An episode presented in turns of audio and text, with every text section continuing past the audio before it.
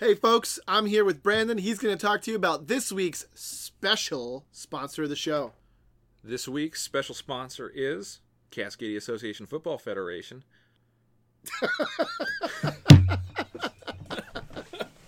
Oh, God. That's all I got. Uh, no, go, go for it. Okay.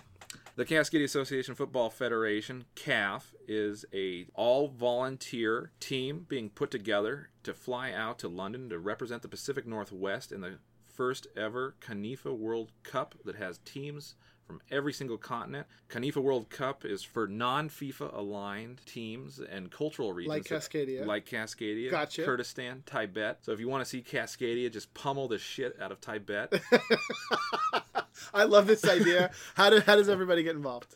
Uh, if you want to get involved, cascadiafootball.org. Learn more. We're excited to be sending a team. We got players, coaches, got some cool swag jerseys, and the tournament itself will be May 30th through June 10th.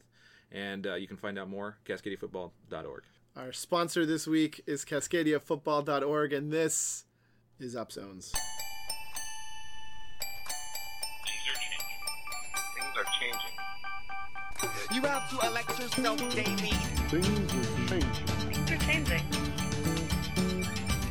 You can't say it, but you know it's true. To elect yourself. Things are changing. To elect yourself. To elect yourself. Happiest of Mondays. Here we are, another week, another episode. Can't stop the train, can you? We have uh, two interesting guests this week that I think are connected in a in a special kind of way around. Well, we'll get to that. Linda Breneman, founder of Hugo House, she'll come on first. She came into the studio about two weeks ago. We uh, we brought this one out of the archives, and then Dr. Teresa Swanson, founder of March for Science Seattle, which is happening this Saturday. They were great. I mean, I, you'll see. I, I think I went to some dark places with uh, with Linda, uh, uh, and I think both of them. At the end of the day, there was this like I, I don't know what I was expecting, but there's so much going on right now in the world around the information we consume and how uh, whether a single datum or a single piece of information is even trustworthy. And what ended up happening over the course of these two conversations is I started to see how something like uh, literature, arts, civic engagement, um, conversation, speech, all the stuff that Linda is concerned with uh, overlaps with science, decision making, policy, all the stuff that Teresa is concerned with. And it just had me, my head was spinning. It really was. There's so much to think about in our civic society right now uh, around those issues of just taking in information, trusting it, trusting experts. What's an expert? and we got a good um, we got a good salt joke too. So take that for what it's worth. I don't know if I got exactly what I wanted to out of the interviews. That's the mission here, or the journey anyway, is to keep getting closer to that. But it was certainly something to hear two completely diametrically opposed, effectively founders, different generations, different objectives, different timelines, talk through their process and their experience through the lens of what we're trying to do here. Check out Linda first.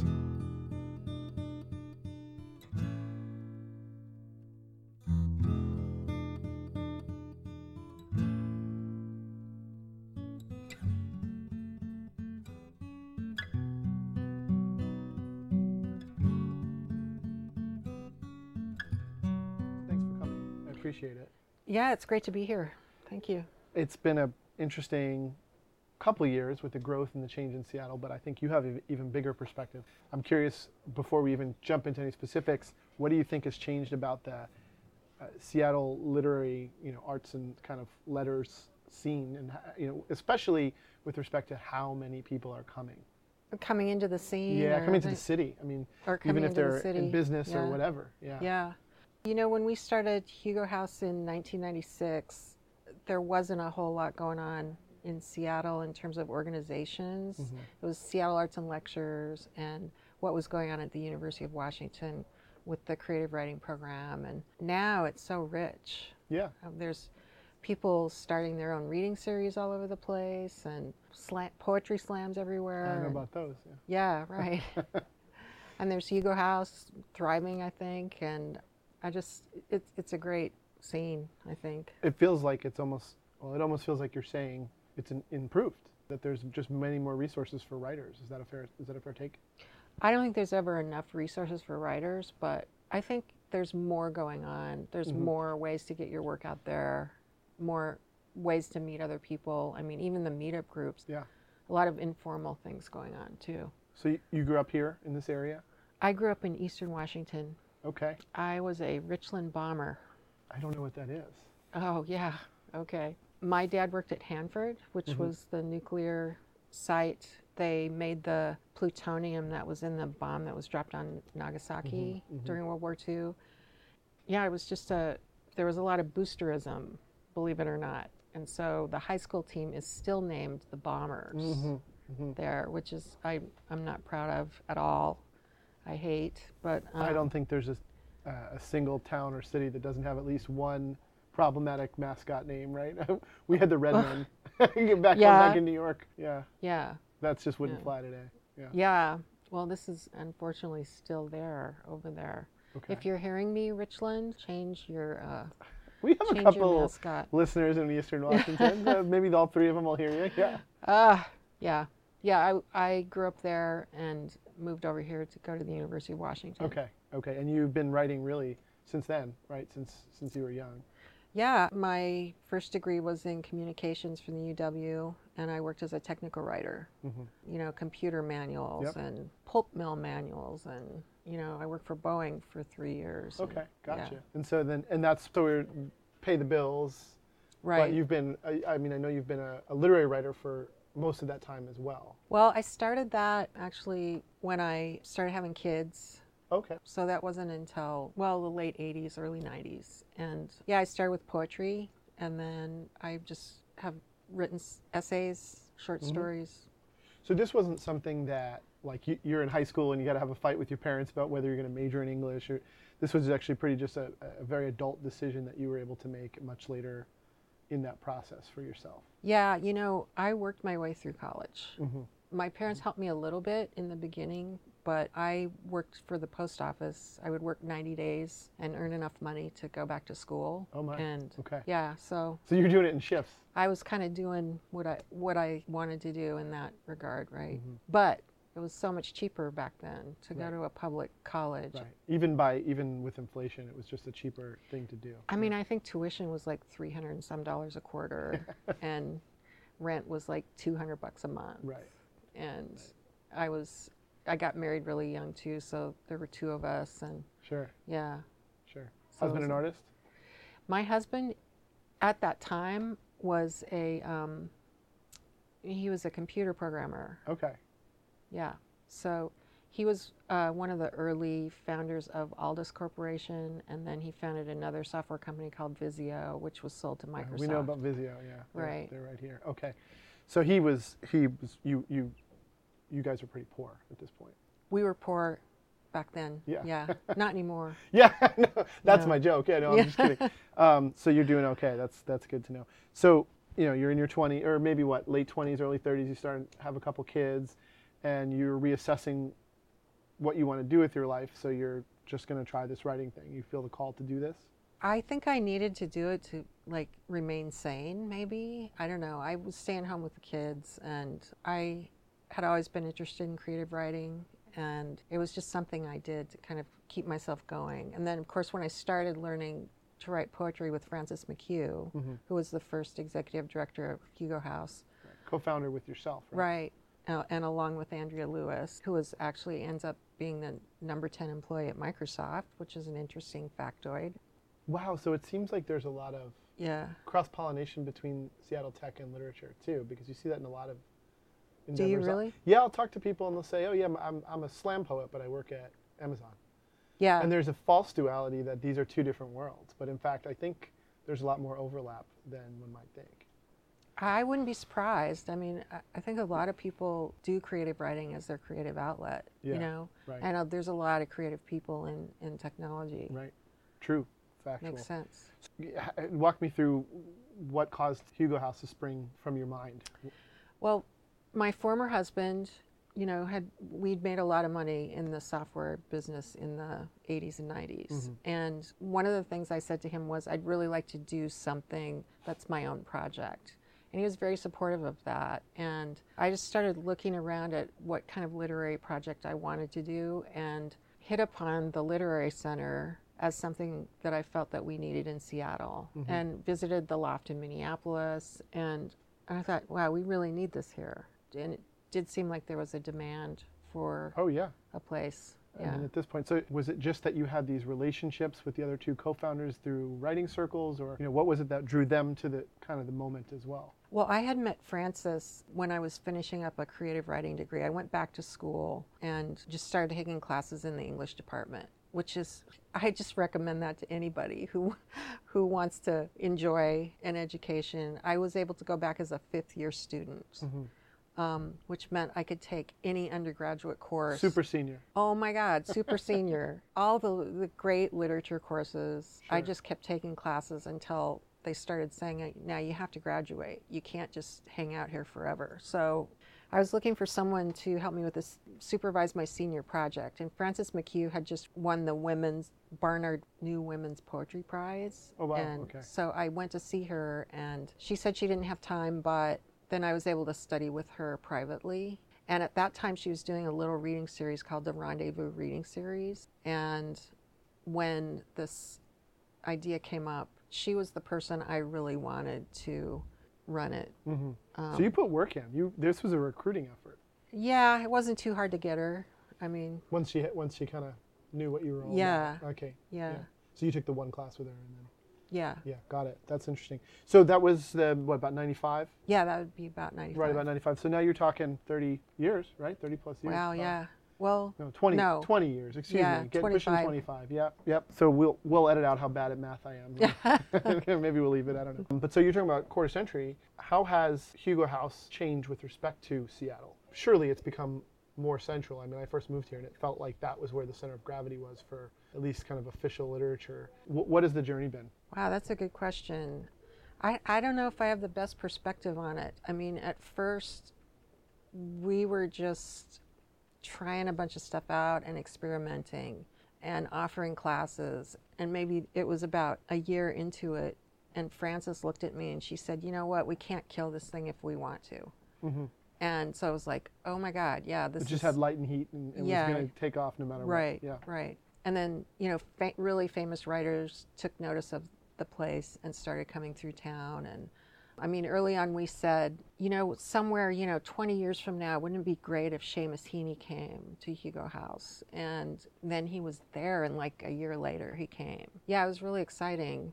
I spent a lot of time. I provided the startup funding for Hugo House, but I spent a lot of time in the first two, three, four years raising money for Hugo House because as a 501c3 nonprofit, you have to have money from a lot of different funding sources. So you had to have earned income, you had to have, you, you know that too? Yeah. Oh, yeah. You have to have a range of individuals donating. You can't just get your money from one place. But I loved, you know, introducing Hugo House to other donors in the city and, mm-hmm. and, and doing all that work. But but everywhere I went, I would talk about it and they'd be like, What? What is that? they didn't know and had ever heard of it. So what would you tell somebody eh, who's trying to get something funded that they just freaking just really believe in, right? But mm-hmm. doesn't know how to crack that again that demographic or that community of donors. How do they put themselves in front of the right people? Boy, it's hard. I mean, it was kind of it was easier for me because I was able to donate to other projects. So my favorite strategy was to go to somebody's fundraiser and get into conversation with someone and Hugo House would come up kind of naturally and that's kind of how I spread the word. Mm. But I mean, I suppose you can do that on a on a smaller scale. I mean, I- think supporting other people's projects is a great way to get your project funded, one way or another. Following up every lead that you get. I have coffee with people all the time, and if I like their project, I donate. You know, it seems daunting, but I think that if you, I call it pick and shovel work. If you just keep Sure. after it, you keep talking to people, you're excited about what you're doing. There you go. That's a big one right yeah, there. Yeah. that that you you can find the funding for it. Absolutely. Yeah. But you have to be passionate about it and it's harder to fundraise when you're in a down period creatively or when you're in a down period with your projects. My take. absolutely. Yeah. Really interesting. So okay, so that that's going on for you know 20 years. You're sounds like you're remarried. Yeah. Yeah, you got kids. I have two grown kids. Two grown- that's right, um, yeah. A son who's 30 and a daughter who's 20, 27. 27. Can't believe it. Yeah. that's your baby. Are they writers? Um, I mean, I think they are. They they won't identify themselves as writers. My daughter is an animator, actually. Oh, Yeah. Cool. She graduated from California College of the Arts and working here, working in LA, working in San Francisco. Um, right now, she's here and um, kind of trying to make a life as an artist. Mhm. Oh, okay, okay. You know, it's kind of tough, but Well, she's yeah. got to get your fundraising chops. yeah. now she's she's getting it. Yeah, Yeah, she is. Yeah. good, good. What are you working on now? Um, writing wise or project wise or You tell that? me. Okay. Well, I'm doing some writing. I'm doing. I've kind of fallen in love with science fiction again after reading a lot of it as a kid. So Mm-hmm. I consume a ton of science fiction, and I'm writing some science fiction. Um, It's I'm a good the, moment for that, I think, nationally, right? I mean, Yeah, we're, we're kind of yeah. living dystopia, partly as a result of what the internet kind of makes possible, but also makes possible, right? In the in the worst sense of the word. So that's this is a great time for that. right. Yeah. Yeah. I don't know if I agree that it's a dystopia, but yeah. Well, well, you're the guest. What do you got? I think that there are a lot of things that are as good or better as than they've ever been, but That is fair. we have our our expectations are different you know of course i mean if you're in prison things are not good and there's a lot of people in prison there's a lot of things that are completely wrong like the guy in the white house and um, but but i think there's some things that are right as well Can we trust information? That's that's what I that's where my mind goes oh really right now. Yeah. Can we? Do you think we can trust? You think on a day-to-day basis, any given piece of information, you think you can trust it as much as you could 30 years ago, 40 years ago? i think there's some information you can pretty much trust Mm. um, s- census information statistics about this and that you know scientific studies That's true. Yeah, you have to know where it's coming from. I Yeah, guess. exactly. It, something that Richard Hugo said that I wanted to ask you about, and he said, "You owe reality nothing, and the truth about your feelings everything." And that is such a beautiful sentiment, but it is also it underlies so much of the political problem we have right now. Think about what Trumpism is, right? It's people who don't think they owe reality anything, and just how they feel. Mm-hmm. How, how does that how does that Richard Hugo quote refract back to you now in 2018? I mean, in that in that case of that quote, I think context is everything. Was it triggering town? That was It was, yeah, that's right. He's talking about how important imagination is to writing. You know, he's not talking about everyday life. Yeah, right. right. Fortunately, yeah, Maybe that's crumbling a little bit, right? That distinction. That's part of the problem. maybe. I don't know What do you think? About reality. Yeah. about reality. God, I hope not. I mean, I, I think we do have to fight against all the misinformation that's Mm-hmm. out there and all the crazy shit that's going on, the stupid stuff people say. But no, I think there is a reality that we can rely on. Yeah. No, me too. I'm actually an, uh, quite an optimist it- when truth Really? be told. I am. Good. No, I know I've asked you some dark questions. we, we took this one to a dark place. But the fact is, like, uh, it's just interesting that when we think about, like, science fiction, that's what triggered this for me, is that style is so much about anxiety, right? Technology related anxiety generally. And that's what, maybe more than anything, I think defines this age, is technology related anxiety. Yeah, that's interesting. Yeah. Could be. Could be. Well, I, w- do you have anything coming out?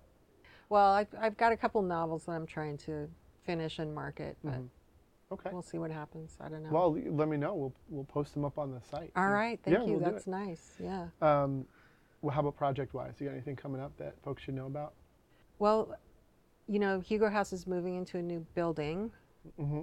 So we, we took the same building that, or the same site where Hugo House has historically been, and Right up on the park here. right, Yep. right up on Cal Anderson Park. And it was an old building, and it wasn't really that safe or secure or good for Hugo House's needs at the time. So we decided to replace the building, and now the Hugo House will have the commercial floor, most of the commercial floor of this apartment building up here. Oh, And, see. and I'm excited about the project because I feel like it's a it's an interesting partnership between philanthropists who are Ted and Linda Johnson and I own the building together, and government funding, and foundation funding, and a nonprofit making this project happen and, And- keeping the cultural institution in the city. Who's going to be above the the Hugo House? It'll be market rate apartments. So just whoever. Yeah. Like whoever. Okay. Wow. That's I the hope of- there'll be writers that want to go to Hugo House too. Yeah, maybe. yeah. That well, they can sell some some work maybe downstairs or something. Yeah, that's that's so fascinating because that's actually a topic. We'll get arts in here, but when I get civic stuff in here, it's always about like upzoning. Hence the name of the podcast. It's it's very often we talk about density, we talk about multi-use. Mm-hmm. So that's kind of cool that. To, to see those two things coming together. When Yeah. did that come into into your brain, or when, when did that start to happen? Well, I mean, I bought the building in 1996. We had considered putting Hugo House into an old mansion up across from St. Mark's Church, and we had a huge fight with the neighborhood. They did not want a writer center there, and so Why is that? yeah, I was. We were mystified by it at the time, but basically, they wanted that building or that old mansion to stay as a residence. Mm-hmm. So we had this huge fight.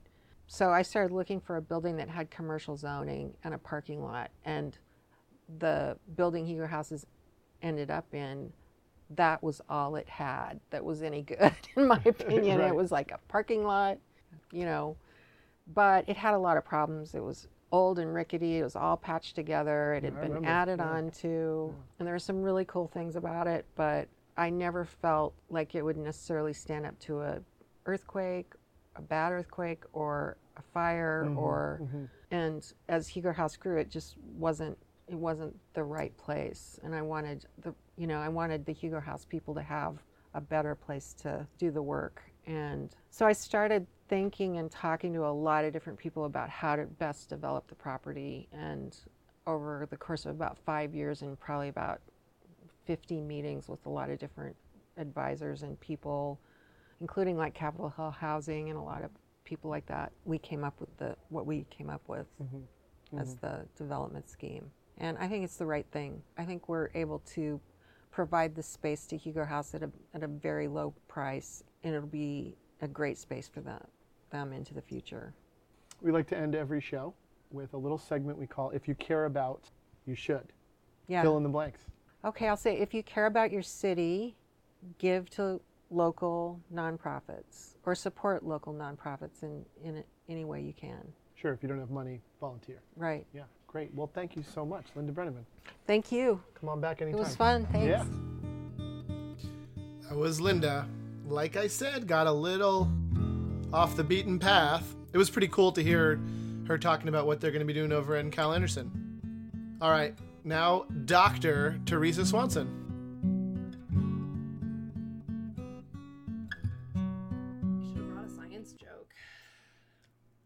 I have science memes, isn't but those there- don't really like translate to. just isn't there an stories. NaCl joke? There's all sorts. Isn't of there like a salt jokes. famous? There's all sorts of salt jokes. Okay. Hey, we're talking. Let's just get in on it. We're All right. talking. Either, have you been here? Have you lived here your whole life, or? No, I moved to Seattle in 2011 to start grad school at UW. UW. Yeah, Okay, so so- you are a Seattle scientist. Y- Yes. Yeah. Field. I am trained in pharmacology, Okay. which is not the person behind the counter that actually gives you the drugs. Mm-hmm. I study how the drugs work. Right. So psilocybin. no. Uh, I wish. That would be Uh, pretty cool. that would be cool. No. No, Okay. I did my graduate research on drugs that are generally used for high blood pressure or heart attacks. Okay. So, Oh, pretty so, common ones. So not, you're getting involved in politics in two directions because all of the high blood pressure this administration is giving everyone who lives Yeah, in yeah. Seattle. So you have you're actually helping us in two ways. That's fantastic. Yeah, that was my graduate work, but now I work for um, a graduate program at UW, the Molecular and Cellular Biology uh, PhD program, and I do their outreach and communications. Okay. So Oh, I've okay. actually kind of switched focuses after I graduated. Got it. So you're uh, uh, you're like a PhD in science. In pharmacology. In yeah. pharmacology. Yep, so I you're, my like- you're like Dr. Swanson. Yes, I am. I think you're the first official doctor we've had Nice. on the show. We've had some MAs, MFAs, and stuff. No, Mm-hmm. No PhDs. doctors. Um, Nice. That's fantastic. So I can. That's really just about. what you me- can put that on your me yeah. Before the show, we talked a little bit about scientists historically not engaging. yeah. Maybe as civilians, as non-scientists, you go vote for the person, the Right. candidate, but there wasn't sort of a collective science engagement in the policy world. Mm-hmm. And I'm curious what it is in your kind of journey that brought you to March for Science. So, to me, I think that science isn't useful unless people understand it. So, I guess in the past, people, scientists have not been involved in the activist world or even in their general community because science was pretty well funded and it was pretty well respected. Scientists didn't really have to fight to establish their legitimacy. We just sort of had a default. Oh, he's a scientist. She's Right. a scientist. I'm sure that's a whole other. issue. That's a whole other. yeah, uh, but so they're they're they're peer reviewed. They're There was they- a lot of trust in science. they went through 10 years of aggressive schooling, Mm-hmm. secondary schooling. When so that's the trust factor. Yes. And we can talk a lot about we've other guests, including uh, one of our other guests today. We've been having a lot of conversations about trusting information, Mm-hmm. right? And I'm assuming that the same p- trends nationally, globally around calling our information sources into question probably are having an impact on the general public faith in and deference to what science says with respect to Yeah. policy. Yeah, Is that there's fair? so many different examples of that playing out. First, the most obvious one that people come to is the anti-vax movement. Oh gosh. Right? yeah. That entire movement is based on the work of a single guy who has been shown to be a fraud. Well, didn't he even come out this Yes. He he's has made it- totally owned it, but he's still cashing in on the movement. Of course. So that that entire movement is based on one guy, you know, doing illegitimate research and, and mm-hmm. fudging his data. Mm-hmm. Yet a large portion of people still believe that vaccines are these horrible things that the government uses to, you know, I, I don't I don't even know what they believe anymore. right. It's- Yeah, yeah, yeah. So that's an interesting question. Since there are these bad actors, and I think that you and I can sit here and totally acknowledge that, mm-hmm. that this is some incredibly small percentage of kind of the science and profession, right? But since they do exist, mm-hmm. how does a civilian person come to science and say, yeah, that I trust that because that was done at a university, or I trust that because X, Y, Z. I mean, we're talking a very small percentage of scientists that actually go out and change their data in the ways that Wakefield did. He went like above and beyond and just threw everything at his paper. Uh, most people wouldn't be that brave. In general, science has a consensus, right? You're not just trusting one scientist on one single topic. You get a lot of people working on the same topic and they come to the same conclusions. And and so you're kind of crowdsourcing that opinion if you want to think of it in that way. Right. And these people have put a lot of time, a lot of money, a lot of effort into doing it correctly and doing it in a way where they're constantly questioning themselves and their assumptions. And so it's not just someone setting up an experiment to come up with the answer they want. Right. It's it's multiple people setting up multiple experiments to test the same thing. The same thing, and they yeah. come to the same conclusion. Repeatability, Yes. right? Uh, Repeat- falsifiability. Yep. yeah. Reproducibility. reproducibility. Um, That's the and then, I was looking yes. for. Yeah.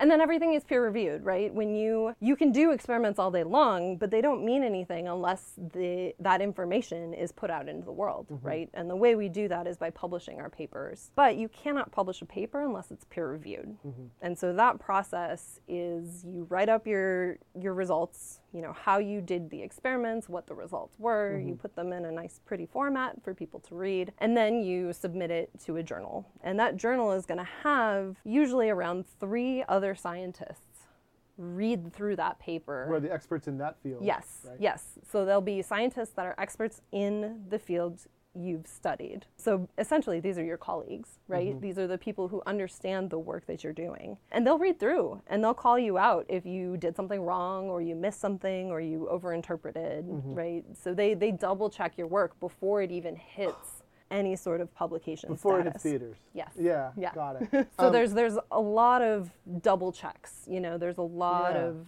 a lo- balances in that way. And how do we? And this we talked about a little earlier Mm-hmm. too. The sense in which we can only really ever know something for sure through the scientific method, that itself comes under attack sometimes, and that that comes from like a religious kind of Mm-hmm. usually is like, well, how do you know that, right? So, what would you say to someone who just says, I believe, whether it is religious or whether it's frankly this kind of like nationalistic Mm-hmm. whatever the hell it is, this Trumpianism thing that's going on right now, which is not religious in the traditional sense, but it is not reason based either. Right. What would you say to someone like that? Whereas, what privileges the scientific way of knowing things over other ways of knowing things? So the great thing about science is that it's an active process and mm-hmm. it's never done. Mm-hmm. So we can look back through history and think about what science told us, you know, three, four, five hundred years ago. And it's not the same thing that we know now. Mm-hmm. But it's changed because things have been tested, because things have been proven right or proven wrong. And and so when someone comes to you and says, Well, you, you can't know that for sure, and it's like, no, but given the evidence I have, given what I have in front of me, this is the best explanation and this is the explanation that is working in whatever system or for whatever purpose I'm using it for. Now they can try to poke holes in that, and that's great. You know, please ask questions, challenge those scientific ideas, because that's how science moves forward. That's how we learn more about anything around us. So- Mm-hmm. Culturally, let me let me just follow up there.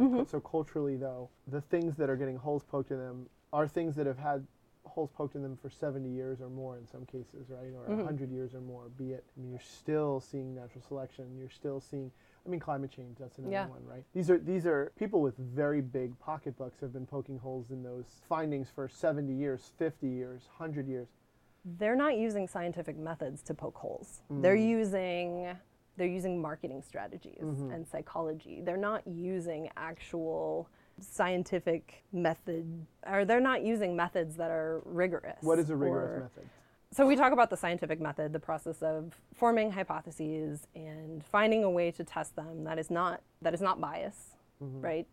With the scientific method, what you're trying to do is control a situation and only have one variable, right? Mm. And that's the that's really the only way you're going to be able to test a single thing is to control everything else around it and change that one variable and see what happens Right. right and and the people with big pocketbooks aren't doing that with the science they're doing that with people's opinions. I see. you know they're they're using marketing to be like okay well what sounds good to people? Or or how can we take this small piece of scientific information and spin it in a way that doesn't really apply to it but sounds pretty legitimate?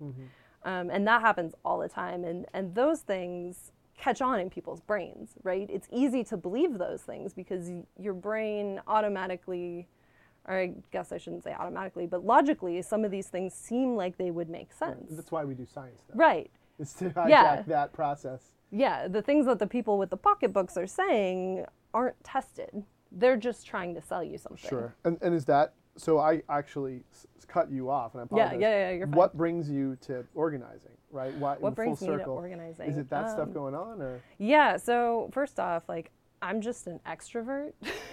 so yelling about something is like friends? yeah, yelling about something is is a, a passion of mine. But I came to activism because throughout my scientific career and training, I saw that science was in this ivory tower. Scientists were very disconnected from the community and vice versa.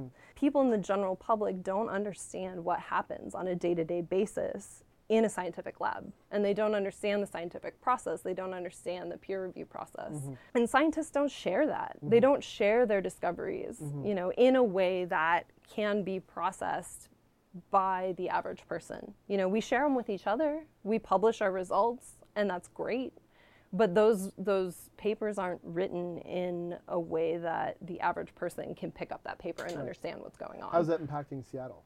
Seattle has a pretty strong scientific community, and the community here does a lot of outreach mm-hmm. and is pretty well supported here mm-hmm. just because of the type of people that live in Seattle. So, Seattle's actually a pretty good atmosphere when we talk about connecting scientists and the community. But So I why would- March? So why March? Yeah. Why March? Because uh, Seattle doesn't live in a bubble. Right. We live in, you know, we're in the U.S. and that is not the case everywhere. Mm-hmm. You know, we are a tiny little blue bubble, and people here tend to be very, very well educated. And with that education comes that trust in science. But that's not the case throughout the country. That's not the case throughout, you know, the the general public we live in And so this march isn't about just the local community. Mm-hmm. It's about, you know, it's about our country and it's about the values of the country and what we want to have be important as a part of our policy making decisions in the future. For the listeners, the march is Saturday, April 14th. April 14th, Yes. one day before we all pay our taxes. yes. what do you What do you want people to do? I mean, come out, sure, right? Yeah. I assume. I would love if people came out and marched with us. Um, raise your voice, tell people how much you love science. You know, with this march, we have a few different goals. One being just to bring the scientific community and the general public together in one space to appreciate the work that science does because science is really it's it's of public interest it's a public endeavor the majority of science is funded by your taxes that you will be paying the next day Good call. Good one. so so you should care Yeah. where that money is going and what it's doing. But we also want to inspire future scientists. You Okay. know, sci- the scientific community right now is at the same juncture that the rest of our country is at with talking about uh, women in science and people of color in science. Hmm. The scientific community has had the same issues and the same problems Mm-hmm. that our country has had. You know, they're they're not different. And so we want to be here to inspire those younger scientists. We want to be here to inspire those little girls and those, you know, those children of color to grow up and bring their perspectives to our community. So you want the listeners to bring their kids? That's, oh, of course. That's where the of real course. Catch comes. Yes, in. Yeah. we would love for the kids to show up. The kids, uh, they uh, last year the kids had some of the best signs, and they were the brightest faces out there. Mm-hmm. You know, we I loved seeing all the pictures of the kids. And then and then on the next day, what? And then on the next day, well, you should pay your taxes first because um, that's how we're going to be able to do our science research. But on the next day, you know, maybe have a scientific conversation with mm-hmm. someone. Mm-hmm. You know, ask or even just challenge someone on something they said.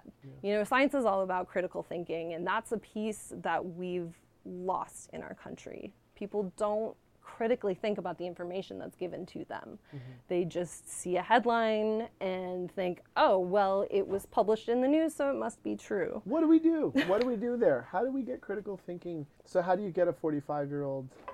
Patience. you, you, it, it comes through conversation and patience, Yeah. which can be difficult. For scientists, they're not generally practiced in having these conversations. Uh-huh. They're not yeah. generally practiced in having to defend themselves to someone who is outside of the scientific There's community. a there's a dipl- there's a yeah. I want to say diplomacy or translation that has to happen. I think a lot of There the is a translation, um, and that translation is actually what has kind of to circle back and actually finally answer your question. Um, that translation part is what's brought me to the march. Uh-huh. Got it. I went through my scientific training, and I saw all of this this wealth of Magic information. mushrooms, right? That's what we decided you do, right? I- Brandon, we, we gotta we gotta hook up after the after the after the interview. No, I hear it's scientific research. yeah, I know It- it yeah, you got to know what How do you're I studying, feel right? before and after? Yes.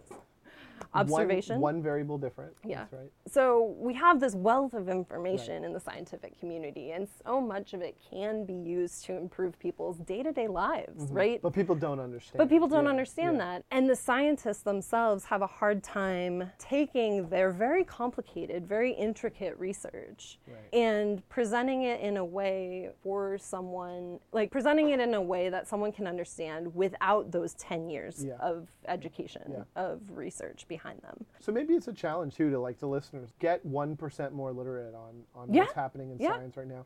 And if you don't feel like you trust science, maybe there's a challenge to to, to, give it a try, to, to listen and say what what can I test against like a, a set Yeah. of repeatable, falsifiable principles today. Yeah. Yeah. Or find a scientist and talk to them. we, we are Yeah. all over Seattle. Yeah. April fourteenth is going to be a good start, I think. Yeah, I, please come and talk to all of the scientists that will be there because there will be so many. We like to end every show with a little segment we call "If You Care About, You Should." Yes. Fill in the blanks. All right. If you care about science, you should support your local community and vote for evidence based policy. Okay, I love it. Yeah? See you at the march Yes. on April 14th. April 14th. Teresa Swanson. Thank. Dr. Swanson. Thank you so much. Take care. That was Teresa Swanson of March for Science Seattle. Get off your backsides and go march this Saturday. That was also Hugo House co founder Linda Breneman. Never been there? Get to Hugo House! This week's show was sponsored by Cascadia Football. Do the slashes and the W's and check them out at cascadiafootball.org. All music by the Subcons. Dope opening poem sample by Anthony McPherson. Thanks to our sound engineers, Brandon and Naboo. I'm your host, Ian Martinez, and this has been Up Zones, a Cascadia Underground production. See you next week.